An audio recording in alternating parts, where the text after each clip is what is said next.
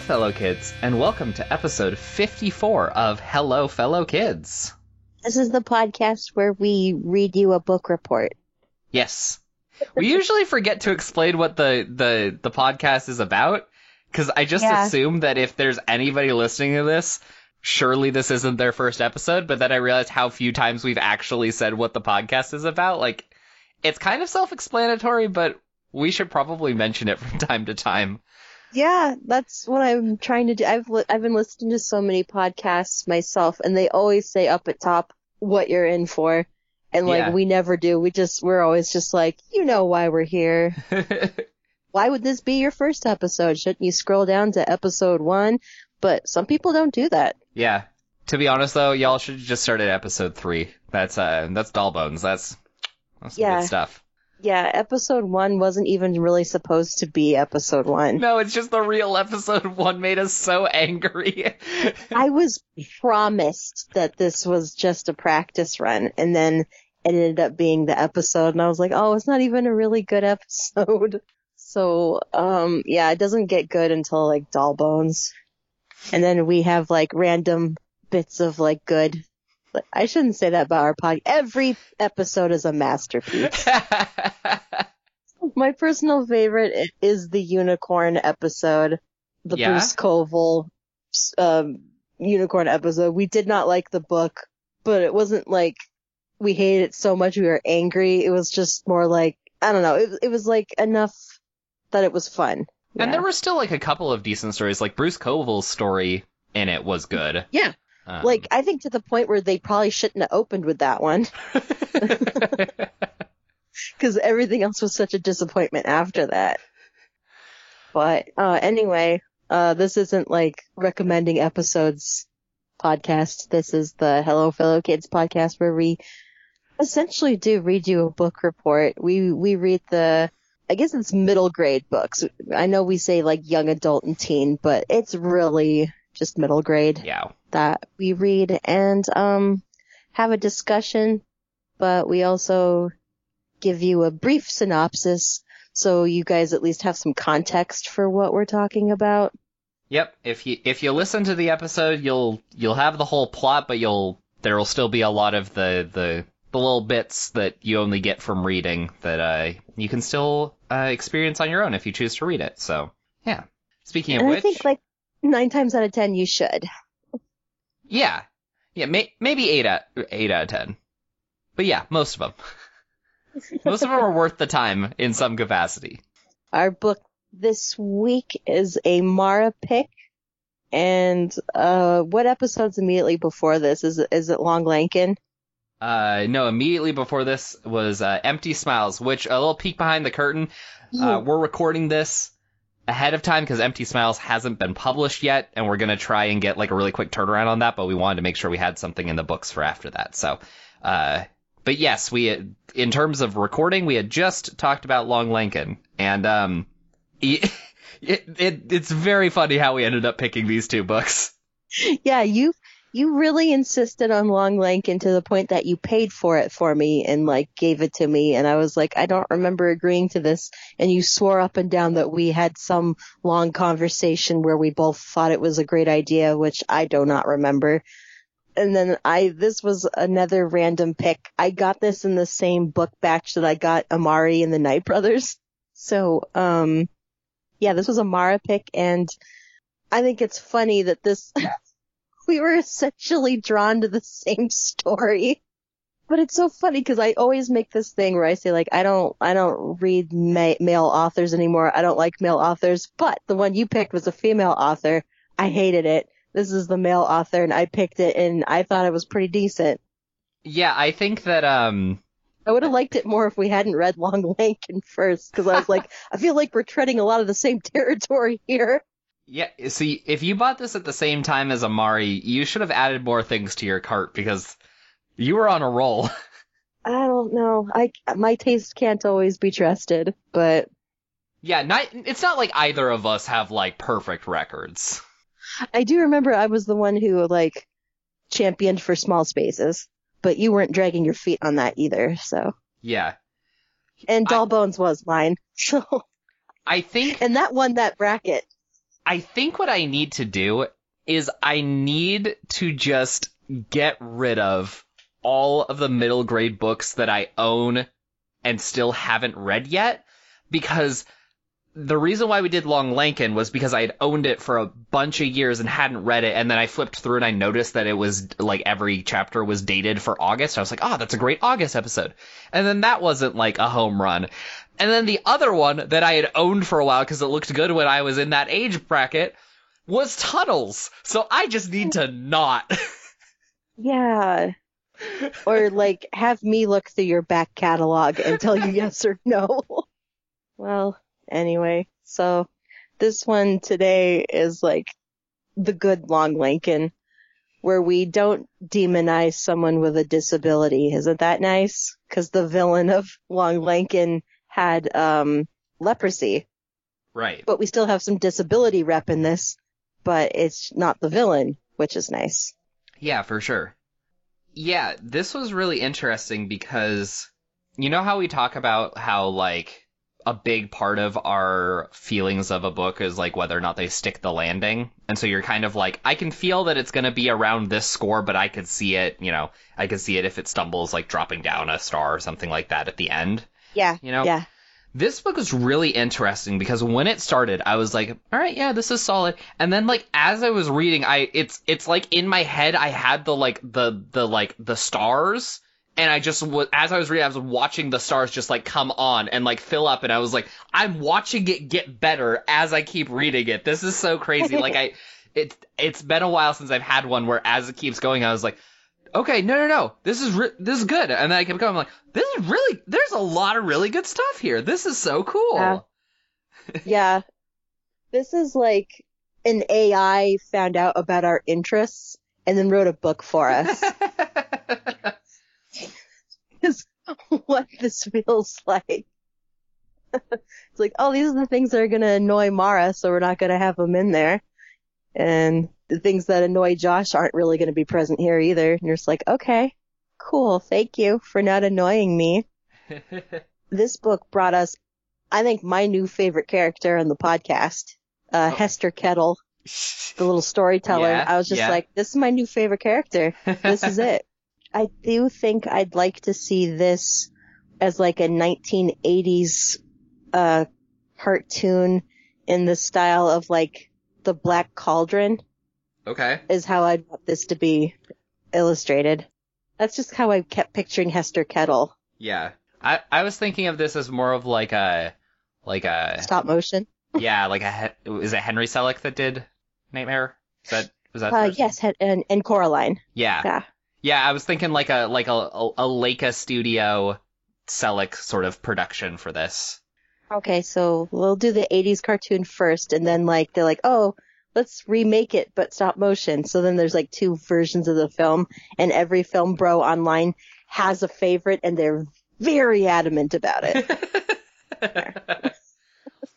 the the 80s cartoon one like leans a bit more into like the paranormal whereas like the stop motion one they try to like explain some of it away with like some some more grounded elements because like you know the the modern audience wants you know wants realism and stuff then there's a whole debate about whether or not that improved the story and its themes and then you just need to close down the internet for the evening Well, now I kind of want to change my answer because I kind of like the idea. I do like the Black Cauldron style of illustration, even though I've never actually seen that film. I'm such a poser. Anyway, but um, what what if instead of it was still animation, but it's like that Rankin and Bass? Uh, oh my gosh like the Lord old the holiday no, no, no, no, no. A little bit newer Rankin and Bass. The Rankin and Bass. Um, I think it's Rankin and Bass. No, no I'm gonna quit saying it because because it's starting to not sound like words. But um, that creepy cartoon version of the Lord of the Rings. Oh, yeah. Maybe if it was in that style, that style of animation, because that gave me nightmares, and then this in that style of animation would give me nightmares. yeah. This this would make a good animated movie of some capacity. Oh, totally. Yeah, totally on board with that. But with our luck, it would be a early 2000s Tim Burton feature with Johnny Depp playing Hester Kettle. Uh, don't want it. if that's your aesthetic, fine, but it's not mine, and I don't want it. I meant that to the listener, not necessarily you. No, I think once we get into the 2000s, I don't think, I think Tim Burton lost it. He wasn't as good anymore. The only 2000s Tim Burton that I remember particularly enjoying was Big Eyes, and that's because it was like the least Tim Burton-y. I was bracing myself for you to say Charlie and the Chocolate Factory. No, no. If I you like had, I would have hung up this call.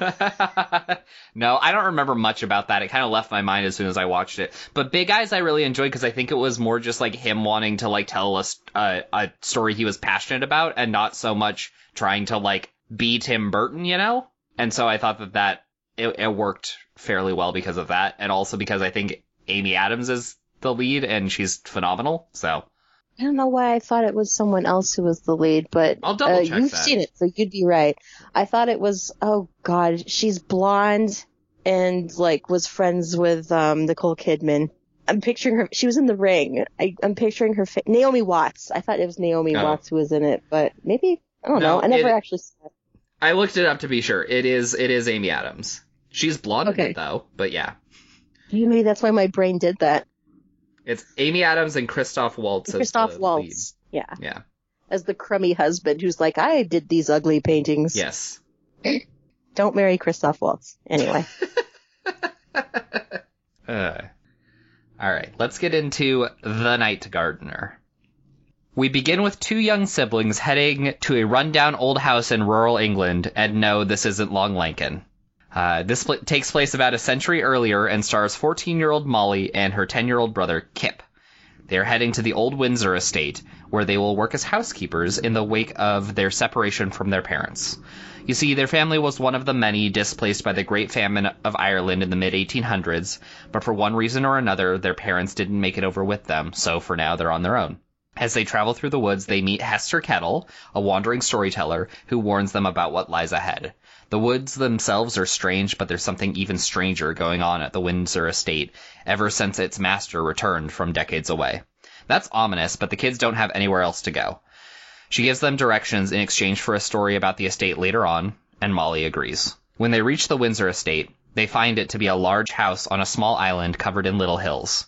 Near the house is an absolutely massive tree that has actually grown into the mansion in some parts. Kip is wary, and when Molly suggests that they would have ended up at an orth- at an orphanage otherwise, Kip responds angrily that he's not an orphan. Of course not, Molly quickly agrees. Their parents are on their way. She gives him a button, which she says will grant him a wish. He doesn't believe it, of course, but the gesture settles Kip a bit, and they approach the house. They are greeted by Penelope, the youngest Windsor, at six years old. Molly is quick to answer Penny's numerous questions, but their budding friendship is interrupted by Penny's mother, the uptight and unpleasant Constance. She is displeased that her husband hired help, insisting that she can take care of things on her own, even though the house is in obvious disrepair both inside and out, messy and dusty, and even sporting some large muddy footprints. She is prepared to send them back out into the cold, but Molly says she has a story for her. She begins to tell a simple tale about Constance in a much more well kept home, the kind she could have with a bit of help. And when she does, it almost seems like Molly is weaving magic. She isn't, not exactly, but she does have a storyteller's voice that can enthrall people so completely that she can win them over. She cuts the story off, telling Constance that she'll have to wait till tomorrow to hear more. And just like that, the kids have a job. Constance shows Molly around, telling them of their responsibilities. She specifically points out a locked green door that they should never enter, so you can guess exactly where they'll be going later. She also breaks the news that Kip will have to sleep in the stables because he has a leg disability and she doesn't want it spreading. Mm-hmm. She Yeah. also she also warns them against touching the tree. Molly notices a portrait of the Windsor family, except there's something not quite right. While Constance and Penny both have stringy black hair and a pale complexion in real life, the family in the portrait is full of life and sporting wild brown curls. Odd. Molly meets up with Kip, who has been outside, and says that he thought he saw a tall man in a dark outfit and top hat watching him from a distance, but he disappeared. Also odd. That night, Molly falls asleep before the front door opens and heavy feet enter the house.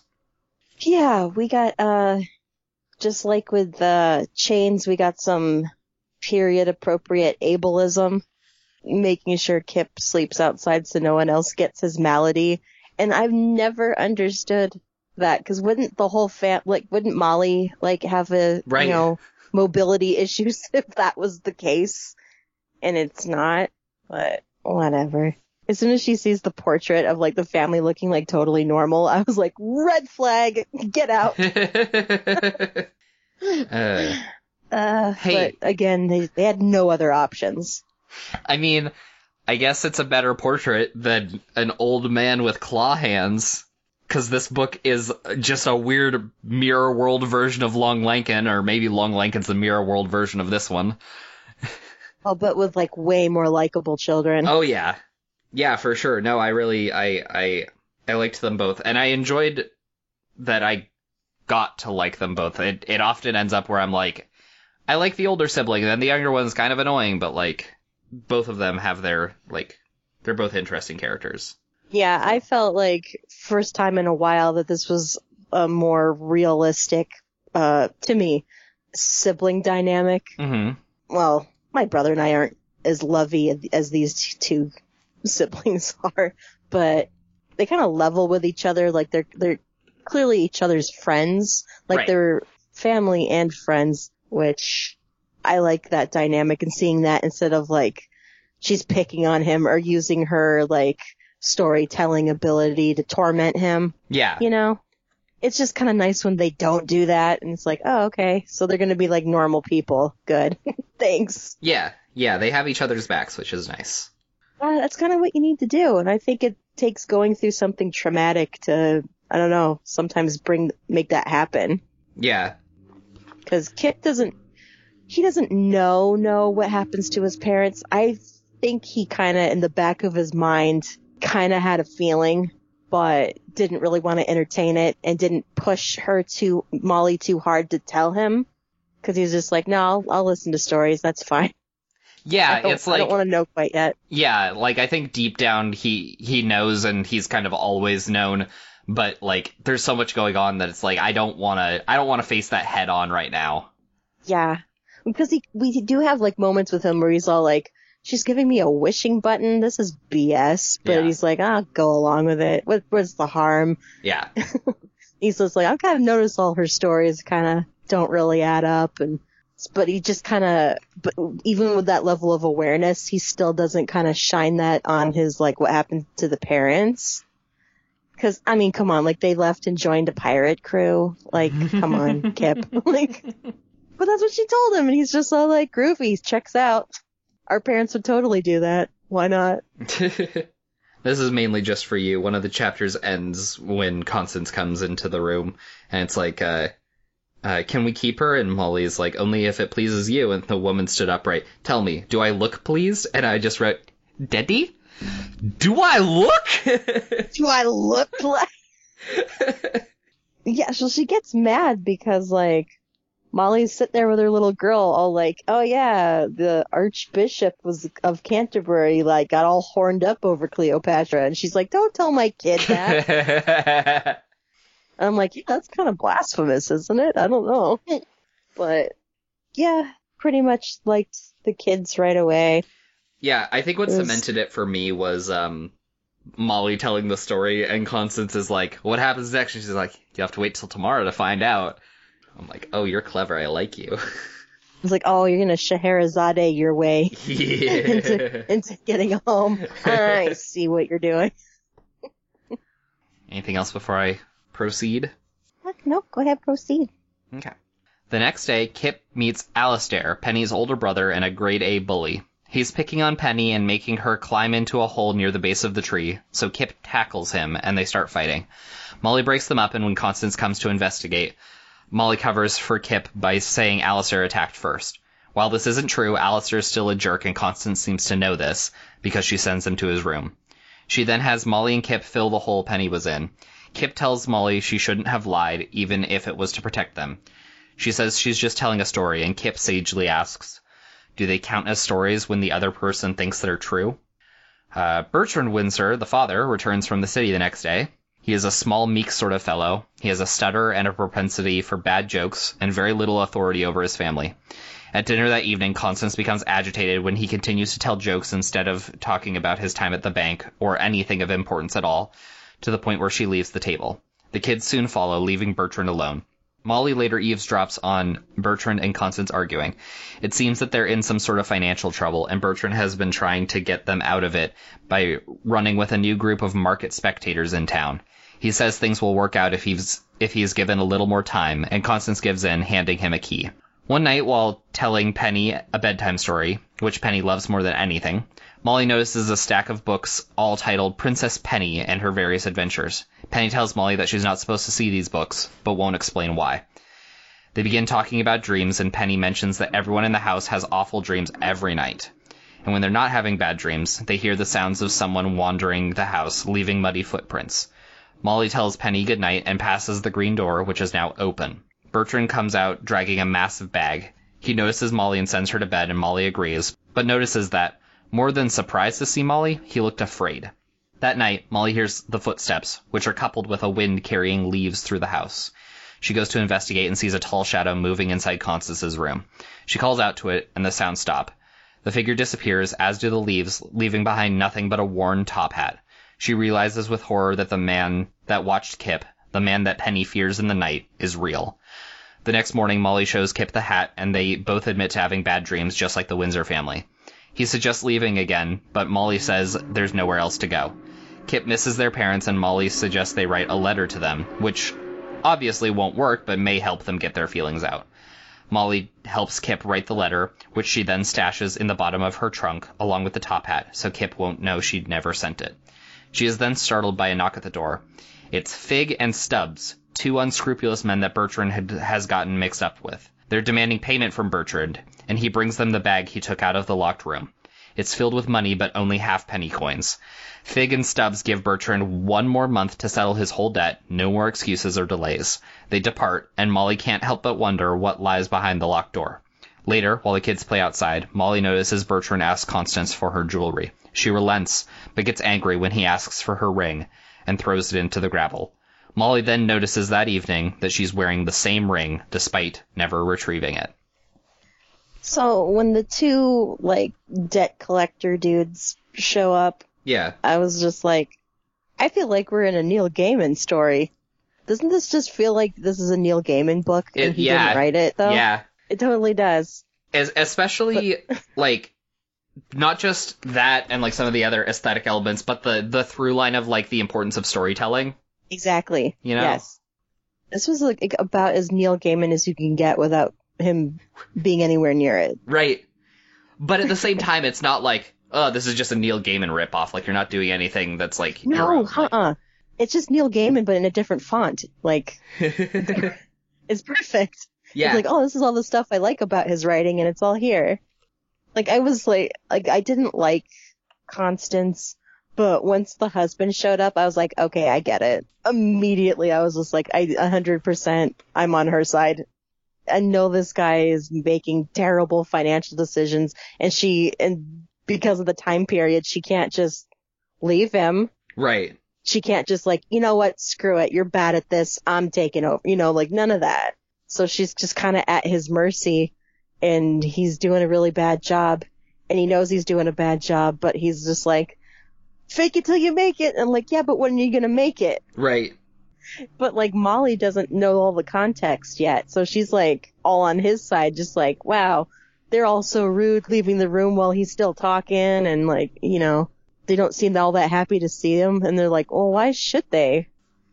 When he goes and gets the uh, the the bag of money and uh, they complain about the denomination, I then went down a rabbit hole of trying to Oh, no. understand the like the, the British currency of the time. It, no. How'd that go? Uh, I- I gave up. Yeah. I was like, what do you Yeah. mean that this is one 240th of a unit? How is that helpful? Yeah. I've never been able to understand it. I didn't even try. So, I mean, kudos to you for even attempting. I was just like, I don't care. I'll take your word for it that it's not great.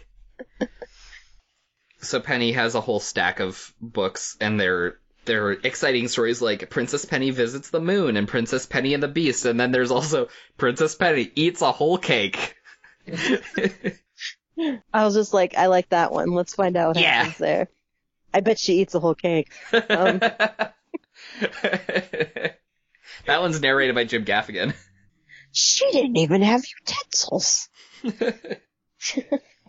oh, Molly and Kip are talking about the the weird goings on, and uh, Kip says he he's kind of trying to like explain some of it in a way. He's like, maybe the wind just knocked that hat off the hat stand, and that's why it was on the ground. And Molly says, uh, Molly says, wind don't leave footprints. And I wrote, that's the new Bailey School Kids novel. Wind doesn't leave footprints. and all those dumb children slack jawed staring at the floor. I like when Alistair is being a little bitch and beating up his, you know, he's being mean to his little sister and like Kip steps in. Yeah. And Kip's just like, well, I'm about to get my ass handed to me because that's happened in every fight. And he's like, wait, I'm winning. Right. this kid's clearly never been in a fight. How am I winning?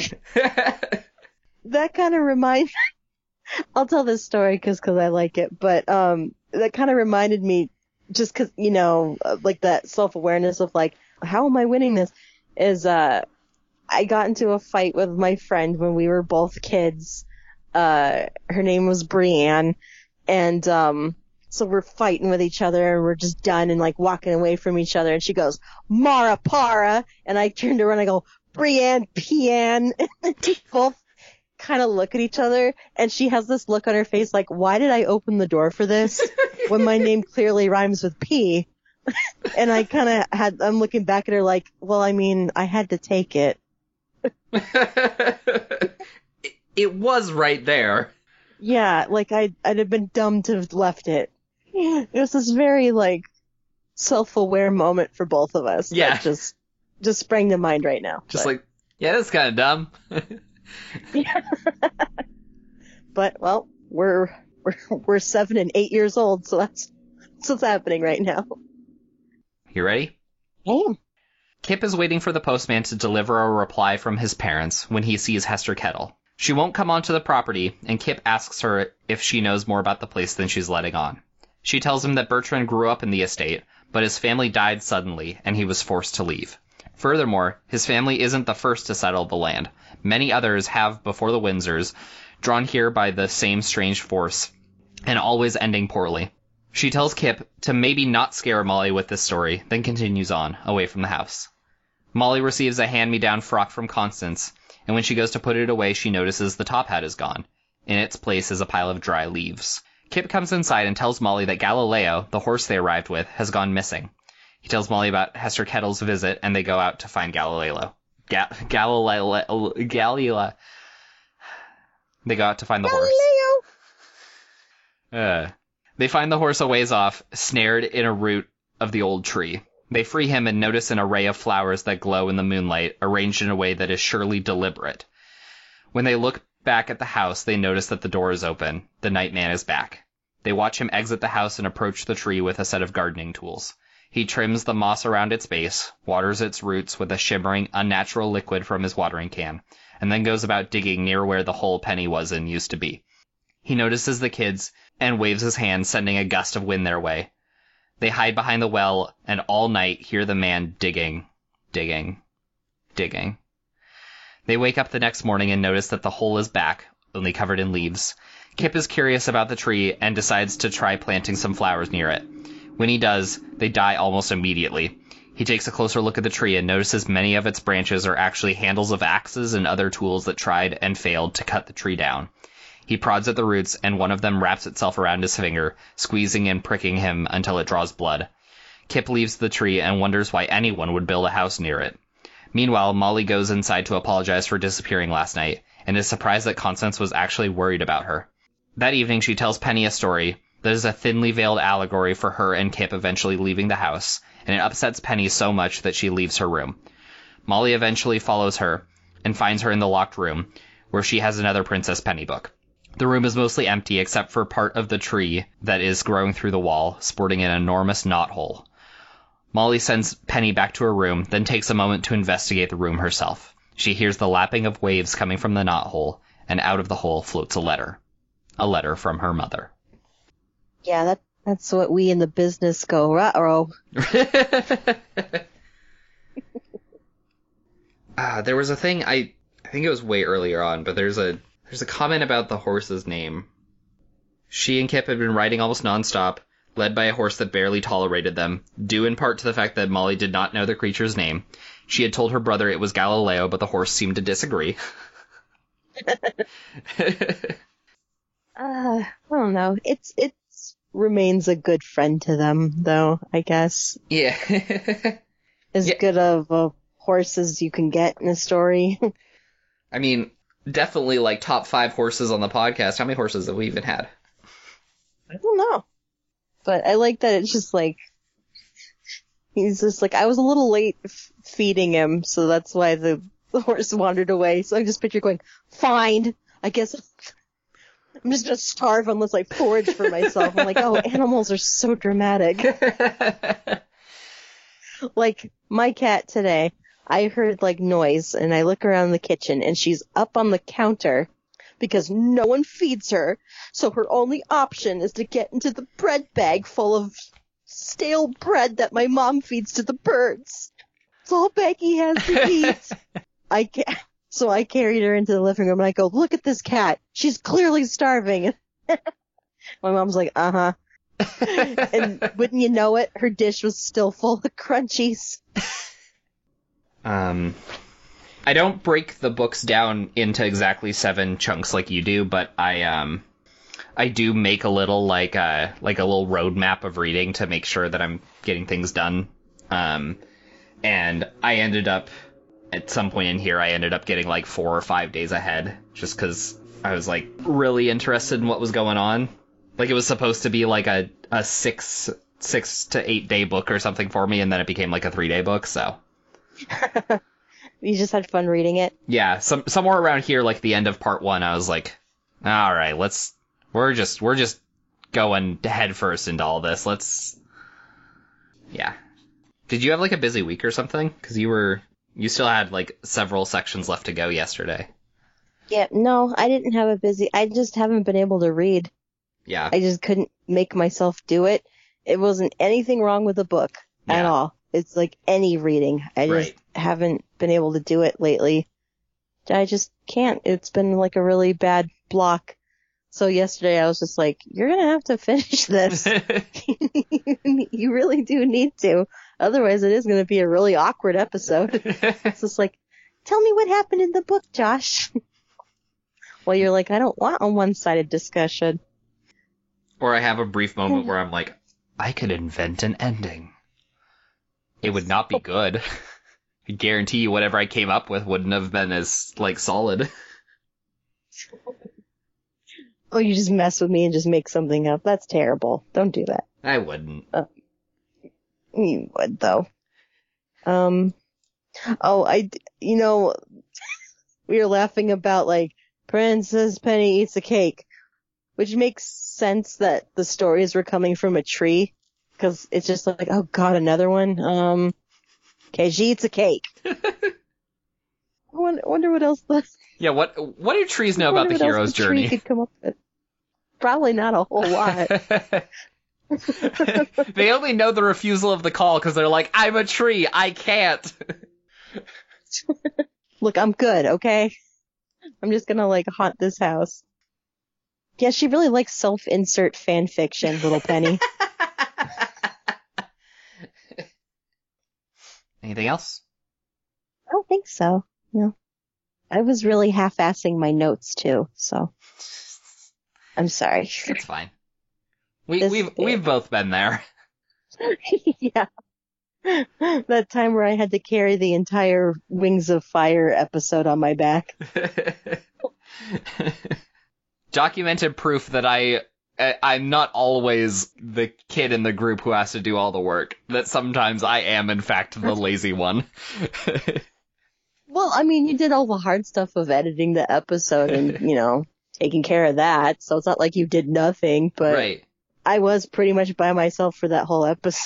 and then later, and I was just all like, I felt really one side. You're like, you got really defensive about it, but I'm glad now in retrospect, you're like, yeah, I didn't do much. Well, because like you know, sometimes your perspective of something in the moment is like you know Right. Yeah. And then and then you're listening to like the empirical fact of it because we have recorded it. And then you're like, ah man. Yeah. you just really weren't into it. You did not like that Dragon series. I I I really didn't, but I didn't I wasn't mad enough about it to have anything to say. It just fell it fell in that little in, in that little in between crack where it's just a nothing book for me, you know? It's it's the one Yeah. spot we don't want to be when we're discussing things. Right, exactly. Okay, are you ready to we're into part 2 Yeah. now. Okay. Molly shows Kip the letter, which says that their parents are alive and well on a big adventure through the seas. The letter says they'll write again soon, so stay where they are. It's hard to believe, but the letter is in their mother's handwriting, and it's and it's exactly what Molly was hoping for, so they accept it. Kip tells Molly about the strangeness he encountered at the tree, which is concerning, but they agree to stay for a little while longer. More letters arrive over the next couple weeks. Molly comes to realize that the room seems to give the person who uses it what they want most. Stories for Penny, jewels for Constance, money for Bertrand, and candy for Alistair. She eventually asks Alistair why he gets sweets, and she learns that going to the candy shop with Bertrand is kind of emblematic of the good life they had before their troubles began, and before they came to the Windsor estate. Bertrand is out of town again, and he hires a doctor to come check up on the family while he's away. This doctor is Ezekiel Crouch, and he's a big science nerd with high aspirations. When he meets Kip, Kip asks about curing his disability, and Crouch tells him that there's nothing that could be done with current medicine, much to Kip's disappointment. Bertrand eventually returns, looking younger and healthier than before. He is disappointed to see the ring on Constance's hand again, meaning that she used the room. Later, while cleaning, Molly finds a box filled with identical rings to the one Constance wears. Constance tells Molly that it's the ring Bertrand gave her when they were first dating, and although it isn't valuable, it means the most to her. But each band is smaller than the last, and yet they'll slip off her finger as she wastes away in this evil place. Later, Molly looks into the mirror and for the first time notices that she is changing too. Her once red hair is now almost all black, and her skin is sickly pale. She decides to stay in the stable with Kip and asks him why he didn't mention that she was changing. He tells her she wouldn't have believed him, because if she went weeks without noticing it herself, what chance did he have of convincing her? Their time at the estate grows bleaker. Molly stops telling stories almost entirely, and the letters from their parents cheer them up less and less. The night gardener visits again, and Molly sneaks out to watch him. This time, she sees him press a rag to Bertrand's sleeping head while he tosses and turns, in the grips of a nightmare. The night gardener wrings the rag out into his watering can. He notices Molly watching him and blows a handful of leaf dust at her, and she falls unconscious. Kip finds her as the night gardener approaches with his rag. Kip hits him with a nearby lamp, and the night gardener roars in pain as the fire engulfs him. Kip runs away, eventually finding himself in the garden of glowing flowers. The night gardener follows, but seems unable to cross into the garden. He leaves a small item at the edge of the garden and disappears. Kip takes it, realizing it's a gift. The next day, Molly and Kip go to the market. Kip shows Molly his gift, a key. Molly, knowing what it's for, takes it and throws it into the bushes. They are then greeted by Hester Kettle. She helps them barter with the merchants by suggesting that if they don't give the kids a good price, she'll spread nasty rumors about them. Molly realizes the versatility of storytelling, the gift that she has stopped using. Hester Kettle asks Molly for the story she was promised, and in response, Molly asks the woman if she knows a story about a man and a tree. Turns out she does. As payment, Kip gives the woman his wishing button. She begins the story. There was once a gardener who kept a beautiful array of flowers that only blossomed under the light of the moon. Eventually, the garden expanded and a tree grew. It was alive in a way that the other plants were not, and it gave you whatever you wished for, in return for a drop of your soul. The night gardener wished for eternal life, so he could continue gardening forever, and the tree granted this wish in exchange for assisting in its growth.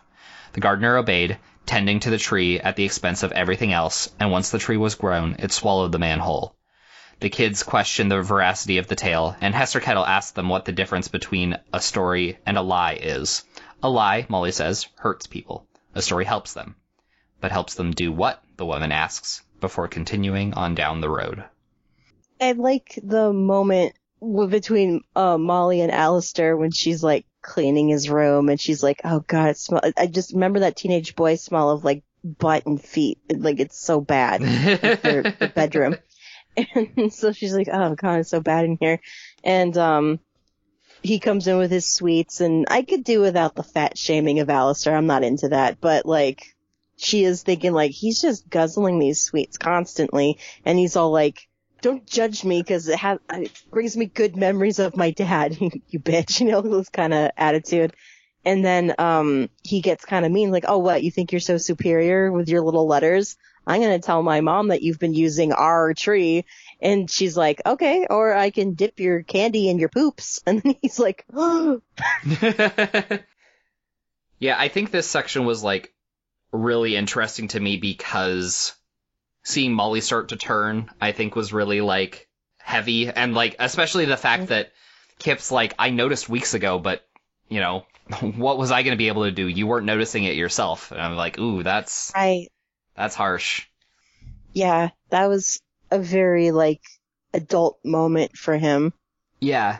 And plus, like, I think he kind of senses that the letters are bullshit because he he's he sat out waiting for that mailman like every day, and then like it showed up and he didn't see the delivery happen, and now all these other like they heard nothing for so long, and now we're like on the regular getting these letters. Right. So he's probably feeling like I don't know, this feels weird. It is my mom's handwriting, but this still feels really weird. So yeah. he, yeah, Kip's kind of like kind of trying to put everything together, and it's it's upsetting him. Yeah. I think it's really interesting that like the thing Molly wants most in the world like yes it's for her in the sense that like she also misses her parents, but it's also kind of for Kip in the sense that she really wants to like not hurt him and yeah more so than her own emotions she's just so like she's had this responsibility you know thrust on her of like you have to take care of your brother now. And that's just, that's really hard. That's probably why the letters are for her too. So then she can kind of feel like there's like this reassurance of like, they'll be here. I'm not on my own. Right. Like this is evidence right here. My, like my parents aren't here right now, but they will be. This isn't going to be my sole responsibility anymore. Yeah. So I can see why she kind of just sort of slides into that fantasy where she knows perfectly well that that's not what's that's not what's going on. They start to seems like yeah they start to mean more to her than they do to Kip. Did you enjoy? I I had a feeling that you enjoyed the uh, Hester Kettle at the market sequence. Yeah, I did. She's so she's just so good. I like the. uh I mean, storytellers in stories are always really interesting because you're you know kind of the the the meta commentary, not like ooh meta, but you know the storytellers talking about storytellers. It's the thing they're most passionate about. Yeah. That's really interesting. Um, but it also is, like yeah. I do like her, her the that kind of like all of the little things that she has being like uh you know these exchanges that she's made with people and the encounters that she's had over the years and stuff it reminds me of um i'm pretty sure i talked about it uh when we were talking about like our top 10 YA reads uh, the Black Book of Secrets because part of the thing for that is a guy sets up a pawn shop and he like he he will pay people for their secrets, but he also had like the other part of his pawn shop is a regular pawn shop, and it's just filled with the weirdest things that no one would ever actually want to buy. Like there's like a wooden leg that would only fit, you know, w- one person's leg. Um, and it's got like a weird hollowed out part, and then there's like a kettle that has a hole in it, and it's just like there's a weird amalgamation of just absolute nonsense, but like there there's a there's a meaning to it underneath of like the transactions between like you know uh, like a, a story keeper and the people telling the stories, and I don't know, I don't know, I like the I like the kind of like just the the the, the patchwork imagery of it is nice. I also like a good mark of a storyteller as well is like having like a really good understanding of people. Sometimes you read stuff where it's just, you know, you look at the author and you're like, have you met a person? This isn't how anyone would act. And it's kind of like how you and I get frustrated with some of the books where like the character is a certain way and then the author changes that to suit their plot when it, really maybe for the to feel more sincere and real, you got to follow what the character would do. And it feels like Hester Kettle like understands that to a T because like she she has like this these kids stories like she she knows what ha- you know? She has like a good feeling of what happened. It's, it's she's um kind of like how you and I are now with all those books we've read we're like really trope savvy. Like we know what's up. And she just kind of looks at a situation and knows exactly what's up. Yeah. Like she wasn't like what you guys are from a rich household why aren't you able to buy in this marketplace she's like I know what's going on okay I, I got this and helps them out Yeah, yeah, yeah, yeah, yeah. yeah. um, I got, yeah, yeah. I I, got you. I think it's like you. an underappreciated um, skill to uh, understand people and uh, why emotions happen and what's likely to. She's she's good at connecting the dots. Yeah, yeah, and kind of like the, you know, the idea of like there's social and emotional intelligence just as much as there is like purely factual intelligence, and she's she's very savvy of the how people work and yeah, Mhm. like you said, connecting the Yeah. dots. Yeah, that's kind of what I liked. That's what I liked about her. But um, that's why Molly sees her kind of as sinister because she doesn't want to be known. She's hiding so much right now, so she's just like not wanting to tell Hester anything, even though she owes this woman a story. She, you know, she said she'd offer it, and it and it was Kip who was just like, okay, this is what's happening. this is what's happening at the house, and he's kind of looking at her like, what are you doing right now? Why aren't you telling? Mm-hmm. And she's just like, if I tell one thing, everything will unravel. Yeah. I cannot let anything slip. Like if Kip could like, if he'd stayed at home, then maybe she could have like just barfed it all out to her. Just like, okay, so here's these letters, but my parents are dead and you know, just, there's just so much to unpack and she's just like, I can't unpack it right now. Gosh, yeah. You saying that made me realize that what one of the through lines of a, a number of books we've read is like older sister hanging on by a thread. Oh, are we picturing when Rosalind can like lost Batty and then lost her damn mind? yeah. screaming like, Maggie's our dead mother. I look after her. Yeah. And everyone's like, we're gonna look. It's okay. yeah. yeah. Older sister, mom junior is just on the verge of a breakdown. Older sister's doing their best. Damn it. That's what every book comes down to. I don't know. Did, I don't think, uh, Kendra Sorensen ever, I can't remember if she ever came close to losing her damn mind. no, I think I think that um I think there were enough adults in their life to also be like, yeah, no, like Seth's kind of a moron sometimes. You're okay. You're good. Seth's kind of a moron. Poor Seth. I, I really liked him towards the end. yeah, so, no, he um, he he uh he yeah. he learned how to rein it in a bit. he's the um Fablehaven uh uh Steve Harrington, where he's like, yes, you got the character development, so you earned the audience's love. Got it. Though I will say that I was with Steve Harrington season one. Like I liked him until I didn't, but then what brought me back was when he showed up to that movie marquee where he'd written that nasty shit about Nancy and was like, hey, I, I want to help clean that up. And he wasn't doing it for fanfare like, look what I'm doing. I'm so good. He's just like, this is the right thing to do. And I feel crummy. So yeah. I'm going to fix it. And I was just like, that's a good man. Teenage boy, but that's a good man. But then everyone else going like, Steve's my new favorite character now in like season two. I was like, yeah, he's your favorite character now when it's easy. I've always been here. Alright. We should probably get back to our podcast. yeah. All right. The kids return to the house, and once they're settled back in, Kip sneaks up to the locked door. He found the key Molly tossed away, and now it's time to see what the tree can offer. Meanwhile, Molly asks Constance why the family stays. She says it's because even though the tree makes them sick, without it they would have nothing. Molly thinks about the letters, realizes they always end with telling her to stay at the house, and decides that maybe they're not so good after all. She tries to burn them, but has second thoughts. Just then she hears a crash and finds Constance has collapsed and is unconscious.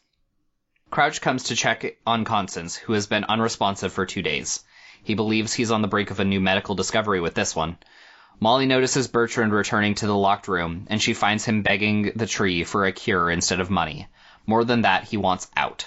Molly goes to him and he tells her his sad story of bad investments and massive debt, but his story starts even before that with his parents who died here too. Molly tells him a parable that helps him understand that they need to leave, but he's unable to break the cycle and takes money from the tree to pay Crouch. Molly notices another letter has arrived and is waiting for her. That evening, Molly tries to convince Crouch that there's something supernatural going on. He doesn't believe her, but the idea of discovering something unknown and getting credit for that is enough to get him on board to try and catch the night gardener. But he needs time to prepare. Kip is told to clear the area around the base of the tree, and when he does, he uncovers not one hole, but six, each a different size. Six holes for six members of the household. Six graves. Molly looks around and realizes that the entire island, dotted with mounds, is a graveyard. Eventually, Crouch's trap is ready. It's a rope snare that uses one of the tree's branches as an axle and Galileo's cart as a counterweight. He then shows how he plans to capture the night gardener. On film. He has a camera and only intends to take its picture, not take it away entirely, like Molly hoped. She's disappointed, but nevertheless they wait for the night gardener to arrive. And soon enough, someone does arrive. Hester Kettle, who gets caught in the snare. As they go to let her down, they notice the night gardener watching them. Chaos ensues as the night gardener attacks with a gust of wind, and Crouch tries to flee on Galileo's wagon. The branch snaps, dropping Hester Kettle to the ground and crushing her back. The gardener stumbles as if hurt, then launches a stable door off its hinges and onto the fleeing doctor, killing him instantly. Molly uses the camera's phosphorus flash to burn the night gardener and buy them time. Molly and Kip load Hester Kettle into the cart, and they flee. The gardener follows them to the bridge, but cannot cross. For the moment, they are safe. Look, another tall monster that cannot cross water. Um, Yeah. yeah, I said it. Uh, I always make the same joke where I'm like, oh, he follows uh, Headless Horseman rules where he can't cross a certain bridge. yeah. Oh, I liked when, um, probably like the only thing I liked about Dr. Crouch because he's kind of this eugenicist sort of asshole. but, um, when like Constance is super sick and like Molly's like, aren't you gonna like bleed her? And he's Yeah. like, she doesn't have any fluids to spare. We're not gonna do that. And I was just like, yeah, good for him for not doing that with leeches and crap. Like, I don't know Yeah. why that was ever a good idea. That's so true, but I also love the fact that he follows that up with being like, come on, we have modern medicine now. And then he's like, look, opium. Yes. I start my day with laudanum, and I'm like, oh, criminy. Okay, never mind. when they first came to the house and there were all those mounds, I was like, I bet those are graves. And then 200 pages later, I just wrote in all caps, graves! I told you! Uh, listeners, if you find yourself making the same arguments to stay with a partner as the, the Windsor family is making about the tree, you're in an abusive relationship and you need to seek help because when I was rereading the synopsis there of like, yeah, it's bad to stay, but if I leave, I'll have nothing. I'm like, oh no. Girl, he's no good for you. What you need to do is you need to go back to school. You need to make up with your mom. Oh God, I w- I wrote. I think I wrote my notes somewhere. This is like the dark giving tree. Like that poor tree that gave everything everything to that asshole in that book. But like this one's like, yeah, you can have stuff, but I'm gonna take your soul. And you're like, yeah, cool. I just really want candy. it's if Shel Silverstein wrote The Giving Tree, but Shel Silverstein's personality was like his picture on the back of the book. Yeah, completely terrifying. I was not expecting the story to get as violent as it got all of a sudden. For real, yeah. When Crouch just backhands Molly, and I'm like, the fuck? Yeah. and then like, and then she's like staring at him too, and it's like he's speaking to us, and he's all like, "Don't judge me. It's every man for himself. Survival of the fittest." And then he And gets like, I hope you die. by a barn door. I was picturing that. I thought it sound. I thought it sounded funny. Just picture like it's in the distance. You see him like running, and then the barn door just go plump. How I great would to- that be in the stop motion? Okay, in my head, I had it go twice. One time, it was like a cartoon anvil falling on him. The other time, it was like a giant version of Cap's shield, just like bashing him in the back. Yeah. um, yeah, and then Hester Kettle falling from the tree. That was like, that was really, Oh, yeah. I hated that. yeah, that was awful. I was like, don't kill my favorite character. Yeah, and then Crouch's whole thing about like, just wanting to have his name in like any book for discovering something. Right. Yeah. That's like that that sort of character in like 1800s like story. I've seen it come up a couple of times, and it's it's always an interesting like.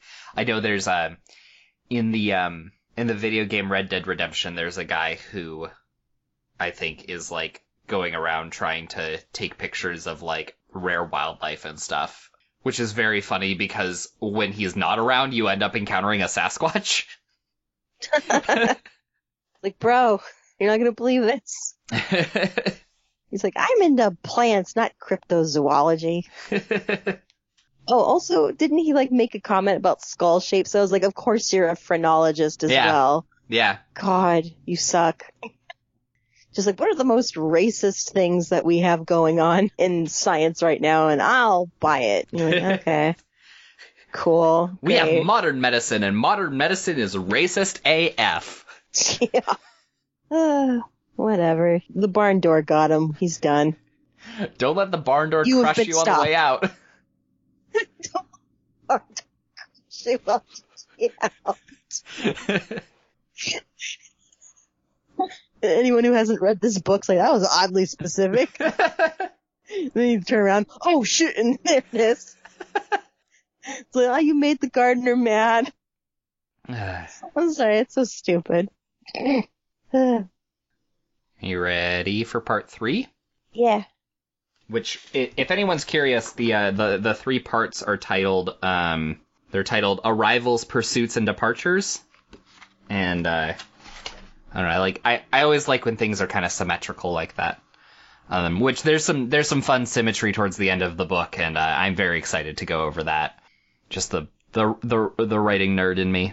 All right. Molly and Kip ride into the forest until Hester Kettle tells them to stop.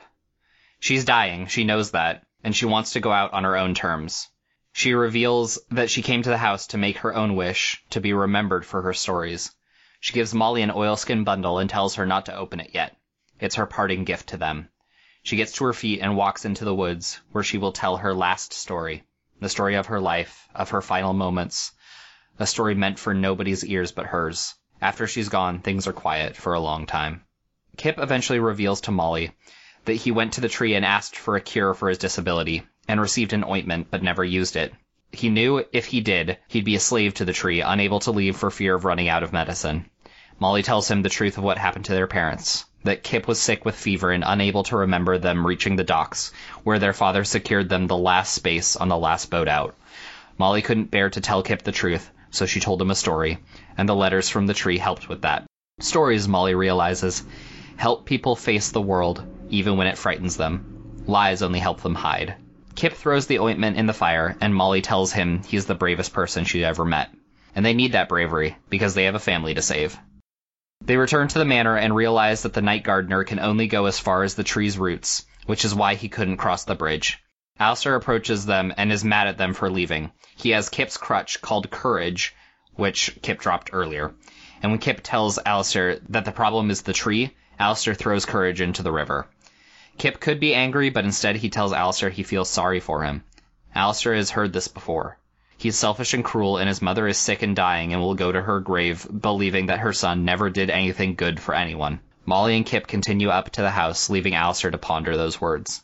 Molly finds Bertrand and formally quits as housekeeper, then snatches the key to the locked room. She makes him come outside and see the graves before she'll give it back. And when he sees the graves, he realizes what sort of awful place this really is. He tells Molly that his family died when his father tried to attack the tree, and that they're buried somewhere as well.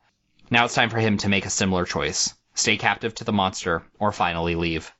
Molly helps the family pack, telling Penny she can't bring the stories the tree gave her, but promising better stories in the world outside. Constance is awake but weak and protests about leaving her ring, but Bertrand convinces her it will be okay. They are all packed up by sundown, ready to leave, when Fig and Stubbs return for what they're owed. Did you cry for Hester Kettle? Um, no, I didn't. But maybe that's because I kind of reached a point with Hester Kettle that I started reading out loud only her dialogue because I picked out a voice for her. Yeah. So, and, and she was like so like calm about going to her end. And I was like her as I read it that it didn't make me cry. It was just more like, you know, this probably is how it's gonna, how it should end. And that's what we're gonna do, you know? Like, yeah. she went with dignity. So Yeah. I do feel really sad now, though. But because I just thought she was such a great character, I Yeah. really liked her. And I I thought that God, she'd be she'd be such a good cartoon character too. hmm Like particularly her is when she showed up, I was like, this has okay. I was picturing this live action, but this just became a cartoon. Yeah, the animators would have such a good time like putting things on her like backpack or whatever. Yes, yes. Yeah, I thought I thought that her death was handled really well. I thought that that was really it was really like poetic without being like super sappy. It was just kind of like Totally. Yeah, it didn't get all purple. yeah. And um yeah, I, I pretty much predicted what Kip got from the tree. Yeah. I I, I was I like- liked that it wasn't spelled out until that moment. Um Yeah. Cause we knew he got something. And then like he's walking around like rubbing his hip and shit. And I was just like, oh, he, he traded for some, for the, for some like salve to put on there to try and mhm. make his poor little leg, you know, not be withered anymore and he can walk without a struggle. Yeah. and he's kind of ashamed of it. Like when he when he says like, "Okay, your big wish was to make sure I was okay with those letters, and my you know my greatest wish was for myself. What does that say about me?" And I'm like, "Oh, Kip, come on, hun. Like Yeah. your private desire deep in your heart is allowed to be selfish. Yeah. It doesn't. It's okay. Yeah, and Molly handles it you really well. It. Yeah. Yeah. She's just like it makes you human. Like we all have those desires and that's okay. Like Right. It doesn't make you a bad per- I mean, let's let's look at this here. I mean, I think that doofus just getting candy is just right. even with like even though like my dad took me for candy once, you know, like okay, so you need candy all the time now? Like I'm not as sympathetic to that, but like what the the kid who like every day is kind of really painful and a struggle to move, and he wants it to not be that way anymore. That's not selfish yeah. yeah, Molly handled it perfectly. And it made me wonder what the tree would have for me, and I don't know. it, it it just doles out like high dose anti anxiety medicine, and you're like, well, I knew that.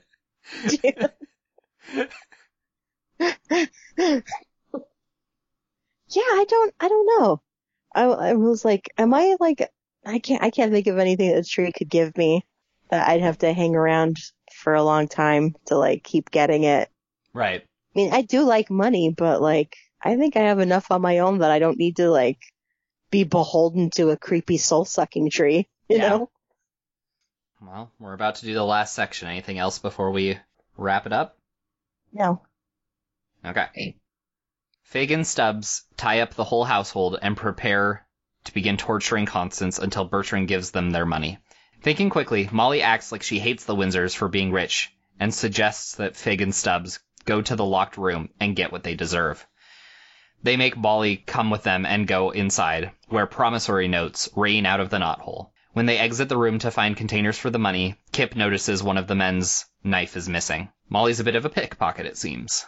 Fig and Stubbs get ever more greedy, reaching into the knothole to find more money and eventually deciding to cut the tree open. Fig hacks at it with an axe, but is stopped by the night gardener, who climbs out of the knothole. Molly runs out of the room and locks the men in there with the night gardener, then frees the rest of the group. Kip has an idea to slow down the gardener further, and Alistair volunteers to help. He breaks off a branch to make a new crutch for Kip, injuring the night gardener in the process, and the two boys rush off. The night gardener follows, and the boys take turns throwing rocks at him and ducking behind different mounds, slowly working their way towards the moon garden. Meanwhile, after the family is out of the house, Bertrand and Molly go about dousing the tree in lamp oil to burn it down. They set the tree on fire, which causes the gardener, who has caught up with the boys, to catch fire as well. Kip realizes they've been back to the edge of the river, and in a last di- and in a last ditch effort, he tackles the gardener, sending them both into the water. The house burns wildly, but the tree refuses to go down. Molly races inside and throws a match into the knothole, but a gust of wind from inside the tree blows it out. Realizing that the tree will not allow anything to go inside it that didn't come from it, she sets the letters from her parents alight and throws them into the knothole.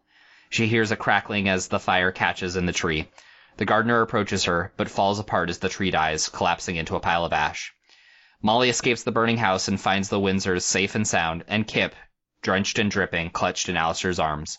She tries to wake him but can't, and whispers a story about him in his ear. He awakes, coughs up some water, and asks what happens next. What happens next is that the nearby village offers the Windsors help getting back on their feet until they can use their insurance money to build a home for themselves. They offer Molly and Kip a place with them, but Molly realizes this isn't their forever home. They may come visit someday, but they still have their own life to lead. Bertrand presents Constance with a simple bouquet of flowers, and she loves it more than any amount of jewelry. Alistair presents Kip with another branch made of not cursed tree to act as a replacement crutch. Seems he learned something from all this after all. Molly and Kip head down the road and eventually come to a crossroads. Molly decides to open the bundle from Hester Kettle. Inside is nothing, because the oilskin itself is the gift. It's a map, and marked on the map is a red dot. A home. Hester Kettle had no need for one, as she wasn't the type to settle down. But these two kids, they could use a place to call their own. The end. Yay! The image of the night gardener climbing out of the knothole is very Yeah. good. Mm-hmm. Stuff and nightmares. I was just picturing that like, oh god, that sounds horrible. oh god. And when she she doesn't just lock them in there, she breaks the key in the lock, so Yes. there's no hope of getting that thing open. Yes, and she, when she goes Yeah. back in later, she kind of glances and sees something that may have once been one of the debt collectors, and is like, uh, Yeah, I like that we didn't linger on that for too long. Yeah. I was just like, no, not in a kid's book, not after freaking Long Lankin. I was just like, let's, it's for children. Yeah. let's not go too crazy. And he, and he doesn't. I think this was like really good balance of like child horror where like it's spooky enough. Like if you have a particularly sensitive kid, they might lose a little bit of sleep or they, you know, they might need to like, can I sleep with you tonight? I'm scared. You know, like you might still get that, but it's not going to be traumatic, traumatic. I don't think. yeah, for sure. It does. It it does. It knows where the line is pretty well. Yes. Um, Like it's a step up from Goosebumps in like quality of scare and then like and stuff, but um still in the neighborhood of Goosebumps where it's like this won't ruin your life most likely. yeah, we have had scary things ruin my life. We had a whole if anybody wants to watch it, we had top 10 childhood spooks like for Halloween a few years ago and that was the stuff that ruined our lives. yes, but you can't you can't watch it because this is not a visual medium. They can watch it. They can they can They watch can the stare little, at the they can watch the little timer. Yeah. yeah, they can stare at the little timer and go like, "Wow, what a great podcast!" I like that uh that Kip's default fighting style is tackle people. I mean, go with your strengths. Yeah, He'd for sure. Have good. He'd have good upper arm strength from yeah. you know pulling himself along. So, yeah, good for him. Okay, so the the uh the the symmetry that I wanted to talk about, Okay, sure. unless you had something. I was making fun of your stuttering because I'm a bitch, but go ahead. So I stole one of them for the the synopsis here, which is that chapter 54 ends with Kip waking up and asking what happened next, and chapter 55 is titled What Happened Next, which I liked that. But the one that I like even more is that the very first chapter is called Storyteller at the Crossroads because that's where they meet Hester Kettle, and the very last chapter is called Storyteller at the Crossroads because that's who Molly is now. And I'm like, ah, so good, so good. Coming full circle in a way that like isn't super forced is one of my favorite things. That's all. I thought the symmetry was gonna you were gonna bring up was like they started the story uh, in a cart and then they ended it in a cart. And that's like that that's like the lazy answer on like the worksheet Yeah. at school where the teacher's like, "Well, you're not wrong. That's not really what I was looking for." But yeah, that's I mean, that's this yeah, this is a very well constructed story. yes. Um, I was admiring that the whole time where I was just like, there's no slow boring bits, but it doesn't feel rushed. We're just we're going the exact right pace. yeah. The right amount of things are revealed at the right time. Yeah, one of the biggest problems I know that I end up commenting on is, Is always the pacing. Yeah. And this one, no problems with the pacing. Everything was given pretty much exactly the right amount of time. I wouldn't mind reading more by this author. Yeah, he's got a few others. Yeah, yeah, I recognized his name from when I worked at the library and shelved Yeah. quite a bit. So, Um, yeah, I'm really glad I picked this. yeah, that was a good call. The very last page of my paperback copy has a list of suggested activities, and the third one made me laugh because it's reread the paragraphs describing the physical appearance of the Nightman. Use your imagination to draw the face of the Nightman. Let him haunt your dreams as you fall asleep tonight. I don't have that in mind. I have a hardback. Oh, okay. And then we had been talking about the idea of uh, like an animated film of this, and I actually looked up. I was like, that would be so cool if like, you know, like I said, Laika Studios did something like this. I looked it up. They are making a film called The Night Gardener, but it has nothing to do with this. What? It's their it's their first foray into live action filmmaking, and it's completely unrelated, and just happens to also be called The Night Gardener. Weird. Yeah. Well, then I guess when this gets made by our animation studio, it'll have to change the name to like the Nightman or something. yeah. Our animation studio. You know. Hold on, let me work on my flip book. Whoa, that would be real. That it should be told in like flip book style when Hester is telling the story of the Night Gardener. Oh yeah, But- yeah. But I feel like didn't they do that in Harry Potter when he was telling the story of the Deathly Hallows? It wasn't quite flip book, but it was it was kind of like a it was reminiscent of that. Like an animated storybook sort of thing, yeah. Yeah. Um they did a similar thing with uh the opening of Hellboy 2, I think, when they're telling the story of the the Golden Army. But those are more like they use more like mannequin marionette sort of puppetry style. I kind of love I kind of love when they do that though in movies. That's like my favorite thing when they start do the storytelling and then it becomes a different medium Yeah. or a completely different animation style than the animation you've already been watching. Yeah. I, I don't know. I just I I go like, "Oh boy," like every time. It's one of my favorite things. yeah, it's pretty good. Uh speaking of pretty good, uh how would you rate this? How would you rate it? I always go first. That's true. I gave it like a four and a half, which by my personal ratings, That sounds fair. that rounds it to a five for me. But like, I don't know if you feel like it should be in five territory. But I Um, thought it was just like really strong. So it's really it is really strong. Yeah. Um I'm at 4.5 as well, but uh Goodreads it's either 4 or 5, but I think 4 is way too low yeah, for how good this is. So we might have an Amari situation where we have to make it 5 for Goodreads. But I don't know, that's pretty good that we got like two really high ranking ones pretty fairly recently. yeah. Like I said, it, if you could just go back in time and buy more books at that point, like you were obviously like hitting some some good vibes or something. I was looking at covers like that's a cool cover and then checking the Goodreads score and being like, oh, that's pretty high. All right, I'll take a chance on this. And if anything was like a 3.5, I'm like, no. Because 3.5 for Goodreads, it may as well just be dog poop. Yeah. Because everybody overrates things on good. So, sorry, folks, but you do. Yeah. Like, uh, if a book is like a three, it shouldn't be like, oh, that's a really bad book. Right. Yeah. Anyway, that was the Night Gardener.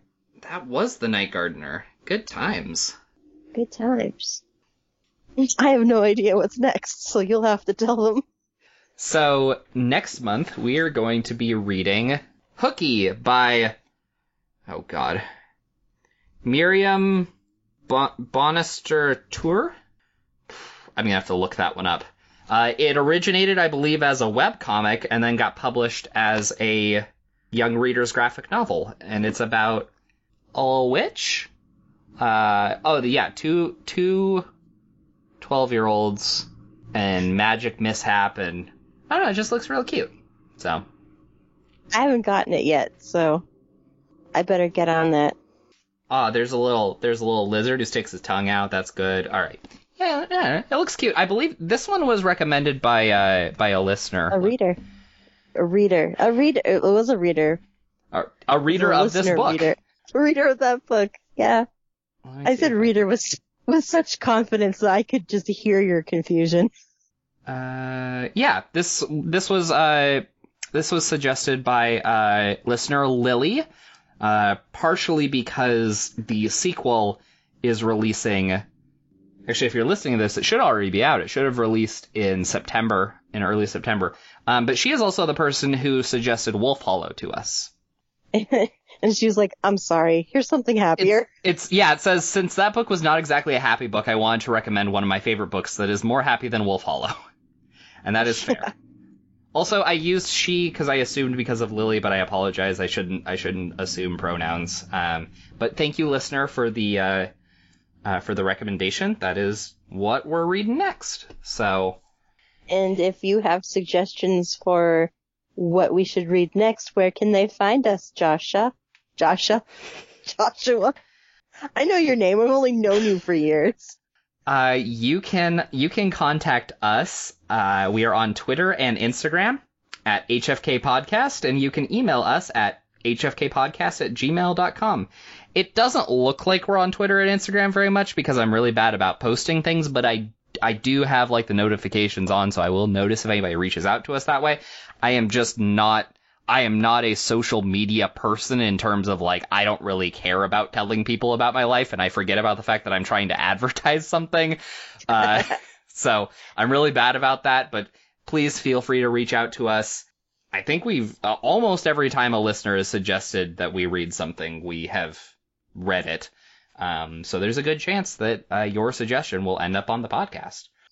Yeah. Um, and I think we do, we should be taking some suggestions because like, Josh and I have noticed that the last several books we've read have all been of the spoopy variety.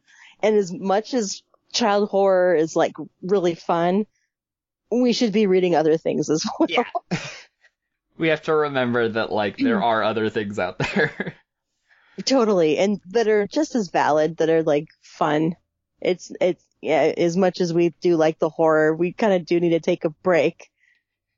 So we don't have another Long Lankin and Night Gardener situation. yeah. Almost the same book. I feel like they were like in a writing group and they both had the same prompt and then just delivered very different stories, but still were like mirror images of each other. right. But anyway, All right. the the the podcast was was made and produced by by you, recorded and produced by you, with with music by Ben Ash. Hello, fellow kids. Check him out at benash.com. Yeah, you've been Oh, uh, you've been really uh like ta taking the lead on some of the parts that I usually default to. I feel bad because I don't think I contributed much this time around. So it's like I can try and like try. Uh, yes, benash.com. Still don't know if that's an active website or not. I might be sending people to a dead or malicious site, in which case please blame Ben Ash. Alright, we'll be back in November with Hooky. Bye! Bye.